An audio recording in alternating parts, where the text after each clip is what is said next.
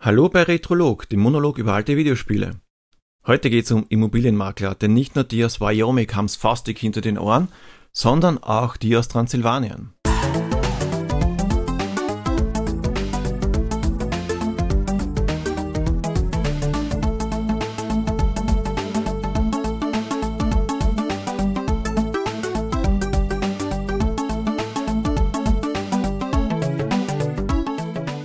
Der Immobilienmakler vermittelte uns nämlich The Castles of Dr. Creep. The Castles of Dr. Creep wurde von Ed R. Hobbs für den C64 programmiert. Es wurde von Bröderbund gepublished und 1984 released. Es kann allein oder zu zweit im Koop gespielt werden.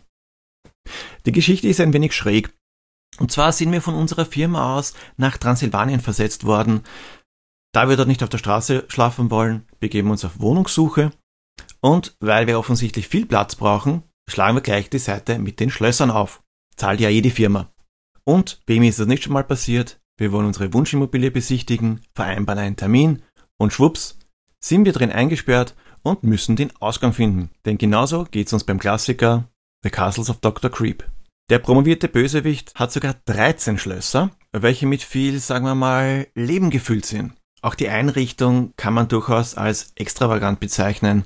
Entweder solo oder auch zu zweit im Simultan-Koop ziehen die Spieler von Raum zu Raum, weichen tödlichen Fallen aus und lösen Puzzles. Nachdem die inkludierten Sterbehelfer, die in den Schlössern herumkräuchen, in der Annonce wohl nicht erwähnt wurden, sollten wir wohl ein ernstes Gespräch mit unserem Makler führen, nachdem wir aus dem Schloss wieder draußen sind.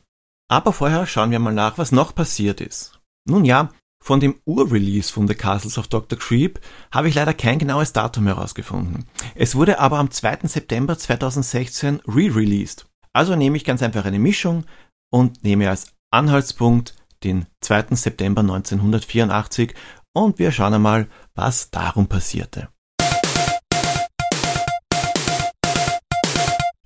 Genau am 2. September 84 traf der Taifun Ike auf die philippinischen Inseln wo er weite Gebiete verwüstet hat. Es war eine riesige Katastrophe und forderte mehr als 1400 Todesopfer. Und kurz vorher hatten wir einen Kinostart, und zwar am 31.08.1984 kam Repo Man ins Kino. Das ist eine Krimikomödie mit Emilio Estevez, der Bruder von Martin Sheen. Die meisten kennen ihn wahrscheinlich aus Mighty Ducks, Loaded Weapon oder den Breakfast Club. Und ein wenig später, am 5. September, kam eine Serie ins Fernsehen und zwar Heathcliff und Riff Ruff. Wenn man es genau nimmt, besitzt Dr. Creep sogar 14 Schlösser, denn es gibt ein Ingame-Tutorial. Der Schwierigkeitsgrad wird ganz einfach durch zwei Faktoren bestimmt. Auf der einen Seite durch das gewählte Schloss, ganz klar, und auf der anderen Seite hat man sogar schon im Optionsmenü die Möglichkeit, unendliche Leben zu wählen. Wenn man mit unendlich Leben spielt, hat man allerdings Highscore-mäßig ein Problem, denn diese werden dann deaktiviert. Ausgerüstet mit Original nichts müssen wir uns mit Fallen, Monstern und anderen Unannehmlichkeiten herumschlagen. Wenn ihr der Castles of Dr. Creep das allererste Mal spielt, sei euch wirklich ans Herz gelegt, spielt das Tutorial. Es ist zwar extrem einfach, aber euch wird genau näher gebracht, was bewirkt was. Zum Beispiel, wie funktioniert der Teleporter, wie funktioniert das Laufband, warum steht die Mumie auf einmal auf und so weiter. Das Spiel müsst ihr euch so vorstellen. Ein Schloss besteht aus mehreren Räumen, aus denen ein oder mehrere Ausgänge führen. Ein Raum wird bildschirmfüllend dargestellt. Das scrollt nix. Ein Raum besteht auch nicht aus mehreren Bildschirmen, sondern ein Bildschirm, ein Raum, aber er besteht aus mehreren Ebenen.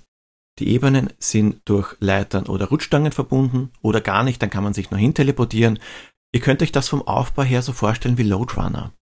Benutzt man einen Ausgang, kommt man logischerweise zum nächsten Raum. Es kann allerdings sein, dass es unübersichtlich wird, wenn mehrere Türen aus den Räumen führen. Damit das eben nicht passiert, gibt es, was sehr verwunderlich ist für ein Spiel aus 1984, eine Automap. Jedes Mal, wenn ihr einen Raum verlässt, wird diese Automap kurz angezeigt mit einem Pfeil, wo ihr euch gerade befindet. Es wird nicht nur der Raum angezeigt, sondern sogar der Eingang. Das ist auch gut so, denn in den späteren Levels müsst ihr den Raum durch einen Ausgang verlassen, über einen anderen Raum zum nächsten Raum und von dem Raum wieder in den ersten Raum, weil dort zum Beispiel ein Schlüssel liegt oder weil ihr einen Knopf drücken müsst. Und dann müsst ihr das Ganze wieder zurückrennen, um den richtigen Ausgang benutzen zu können. Die Türen sind nicht standardmäßig offen. Es ist ein Gittertor davor. Entweder drückt ihr einen Knopf und sie öffnet sich, oder ihr braucht einen Schlüssel in der richtigen Farbe. Klingt jetzt einfach, wird aber später kompliziert, denn gerade die Knöpfe sind anfangs noch neben der Türe, können aber später irgendwo sein, aber zumindest im gleichen Raum. Außer ihr seid auf der falschen Seite der Tür und der Öffner befindet sich in den Raum, zu dem diese Türe führt. Dann müsst ihr einen anderen Weg rundherum finden. Die Schlösser sind auch mit einer Art Leben gefüllt, denn es gibt Mumien, die euch an den Kragen wollen, sofern ihr deren Aufmerksamkeit erregt, und es gibt auch Frankensteins Monster. Wobei nicht nur eins, gleich mehrere. Also Vorsicht, seht ihr ein Ank nach Möglichkeit nicht durchlaufen, denn sonst steht die Mumie auf und läuft euch nach. Gott sei Dank kann die Mumie weder Leiter noch Rutschstange benutzen, das heißt, sie bleibt immer auf einer Ebene, folgt aber dort den Spieler auf Schritt und Tritt. Frankensteins Monster schläft in einer Art Kasten. Wenn ihr euch in das Sichtfeld von ihm begebt, das ist ganz einfach die gleiche Höhe, dann läuft er auf euch zu und ihr werdet von ihm gejagt. Das Problem mit Frankensteins Monster ist, es kann sowohl Leitern als auch die Stange benutzen. Nur den Waschmaschinen-Teleporter, den können beide nicht bedienen. Das System hinter dem Teleporter ist relativ einfach. Im Raum sind verschiedene Farbpunkte platziert. Ihr läuft in den Teleporter hinein, wählt mit dem Joystick die entsprechende Farbe, drückt den Feuerknopf und wopp, habt ihr euch schon hinteleportiert. Förderbänder können entweder nach links oder rechts laufen oder ganz aus sein. Ähm, es gibt bei den meisten Förderbändern irgendwo im Raum einen Schalter, um dies einzustellen, damit man den Weg frei macht oder zum Beispiel ein Monster in eine Sackgasse drängt. Relativ oft werdet ihr auf, ich nenne es Elektrodusche treffen. Es ist eine große Metallkugel an der Decke, aus der Funken sprudeln. Läuft ihr hinein, seid ihr logischerweise tot, also vorher den Schalter finden und das Ding abschalten. Besonders gemein sind die Falltüren. Hier ist der Schalter nämlich nicht ein Knopf, mit dem ihr sie öffnen oder schließen könnt, sondern ihr läuft dran vorbei, ähnlich wie ein Drehkreuz. Einmal vorbeilaufen auf, nochmal vorbeilaufen zu und so weiter und so fort. Dadurch, dass man nur vorbeilaufen muss, können auch die Gegner Falltüren benutzen, was ab und zu wirklich fies sein kann, denn wenn ihr auf einer Falltüre steht und sie geht plötzlich auf, seid ihr tot. Wobei Tod gar nicht einmal so schlimm ist. Wesentlich schlimmer ist es, wenn sich eine Falltür auftut, aber nicht mehr schließen kann und ihr dadurch in einer Sackgasse seid. Die einzige Waffe neben der Elektrodusche und den Falltüren ist ein Laser. Genau gesagt Laserroboter, der an der Wand befestigt ist. Normalerweise verfolgt euch dieser Laser. Also er versucht sich immer in die gleiche Ebene zu bewegen, in der ihr gerade seid. Gott sei Dank ist er relativ langsam, denn wenn ihr auf gleicher Höhe seid, dann schießt er. Am besten allerdings das Kontrollpult des Roboters suchen, muss ja wieder im gleichen Raum sein, denn dann könnt ihr selber bestimmen, bewegt er sich nach oben oder unten oder schießt er, was relativ praktisch ist, denn auch so könnt ihr Gegner ausschalten. Also kurz zusammengefasst, die Widersacher können von allen vernichtet werden, was auch euch ein Leben kostet. Bis auf andere Monster natürlich. Nachdem unsere Spielfigur die Sprungweite eines Elefanten hat, sind kleinste Löcher unüberwindbare Hindernisse. Aber zumindest bleibt die Figur automatisch vorm Abgrund stehen und fällt nicht hinein. Somit kann man durch Unachtsamkeit zumindest nicht in den Tod stürzen. Das klingt jetzt ein wenig actionlastiger als es eigentlich ist.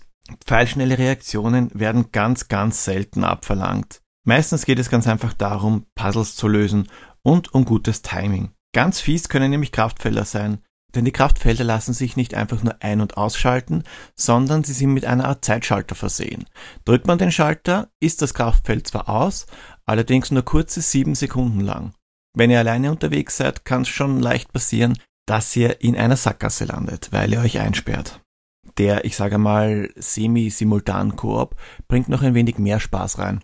Semi-simultan deswegen, weil Ihr spielt zwar gleichzeitig, wenn ihr euch im gleichen Raum befindet, allerdings befindet ihr euch in unterschiedlichen Räumen, spielt ihr nacheinander.